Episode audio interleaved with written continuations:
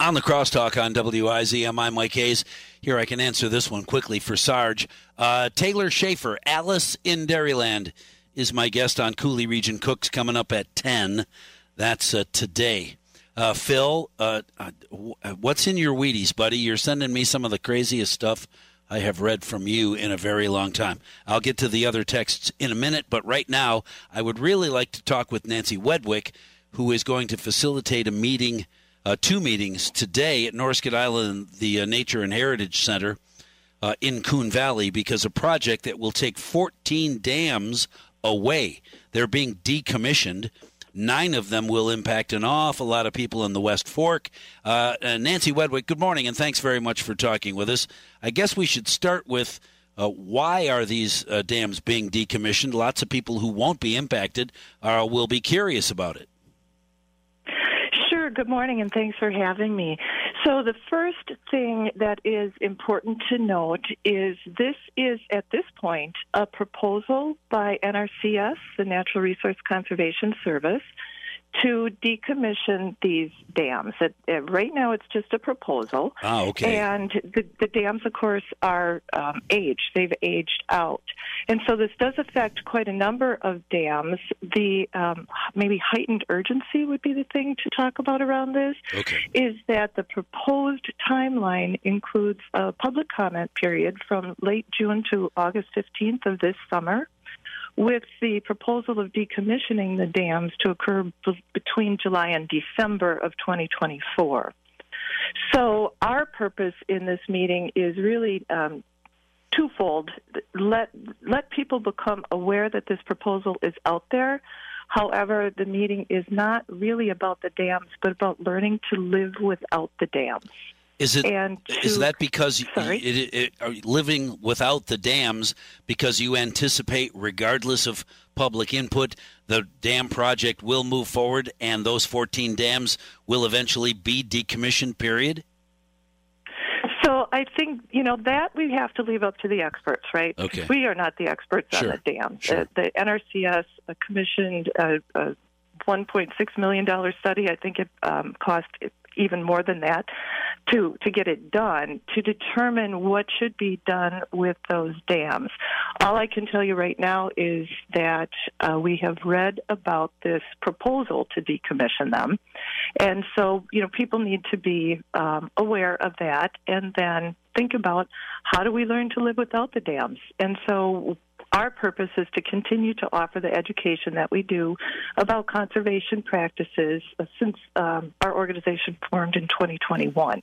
what are all the things that uh, people can do on on their properties and um, to learn to live without these dams? It's about our community members our watershed community coming together to work together towards solutions. Well, and I, I don't mean to be flippant, but uh, besides buying stock in a sandbag company, what can a property owner do knowing full well that if these couple of dams in my neighborhood around my property are decommissioned, I'll be up to my elbows in fish uh, in on my property with without them. You know, and that that is uh, those are some of the good questions that people are starting to wonder about.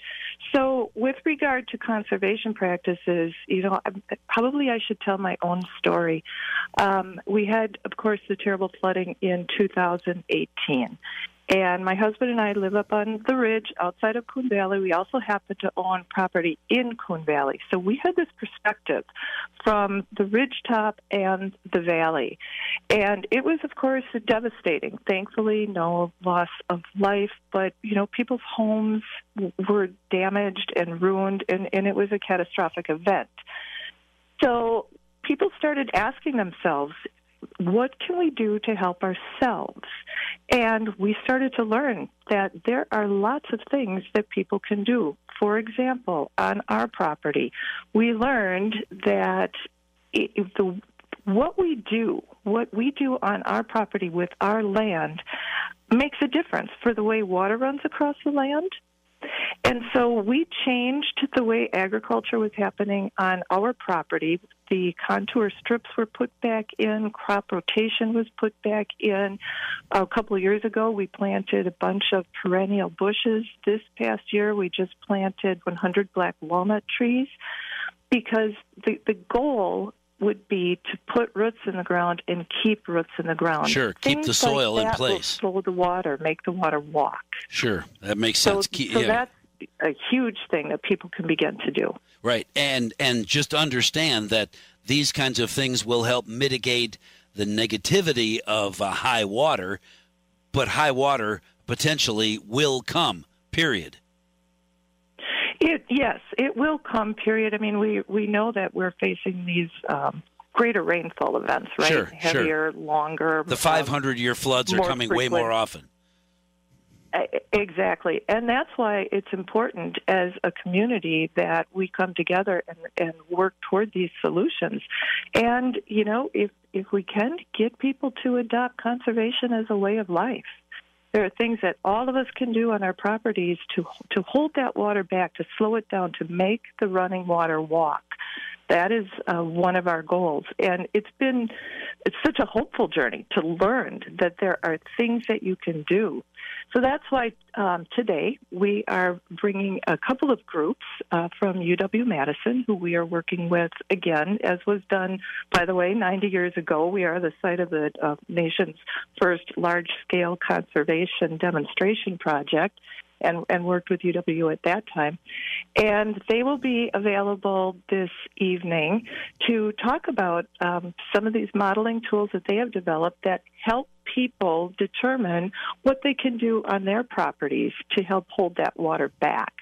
So Grassland 2.0 will be there to talk about GrazeScape and Smartscape, the uh, Heifer Compass tool, all of these um, things that will help people understand the relative responsiveness of flooding, soil health, biodiversity, and productivity profit profitability to ag land management. And then we will also be talking about an oral narrative project that uh, we have done out here in the Coon Creek watershed to capture the history and then thoughts for the future, hopes that people have for their um, their experiences and, and what they would like to see happen, and just talk about the importance of sharing stories and getting your thoughts and ideas out there for, for people to hear because all of that impacts decisions that are made on larger scales. Nancy, could I talk with you tomorrow morning, same time, different day, about what you heard at the meetings? What kind of attitude uh, you get you get from uh, landowners, and are they as willing as you seem to be to uh, work with Mother Nature and uh, and wildlife and wildlife organizations and uh, the oncoming decommissioning of these of these dams? Can I talk with you tomorrow about this? Sure, that would be great. Awesome. Absolutely. All right, 8:20 tomorrow I'll call you back and we'll talk I'll start with what happened last night. And for those of you who want to go, uh, the meeting there are two of them at Norskedalen and doesn't everybody know where Norskedalen is? Uh, 4:30 and 6:30. You can Google Norskedalen if you've never been there. The Nature and Heritage Center on Ophus Road in Coon Valley. It's a fabulous place. You should go there a lot.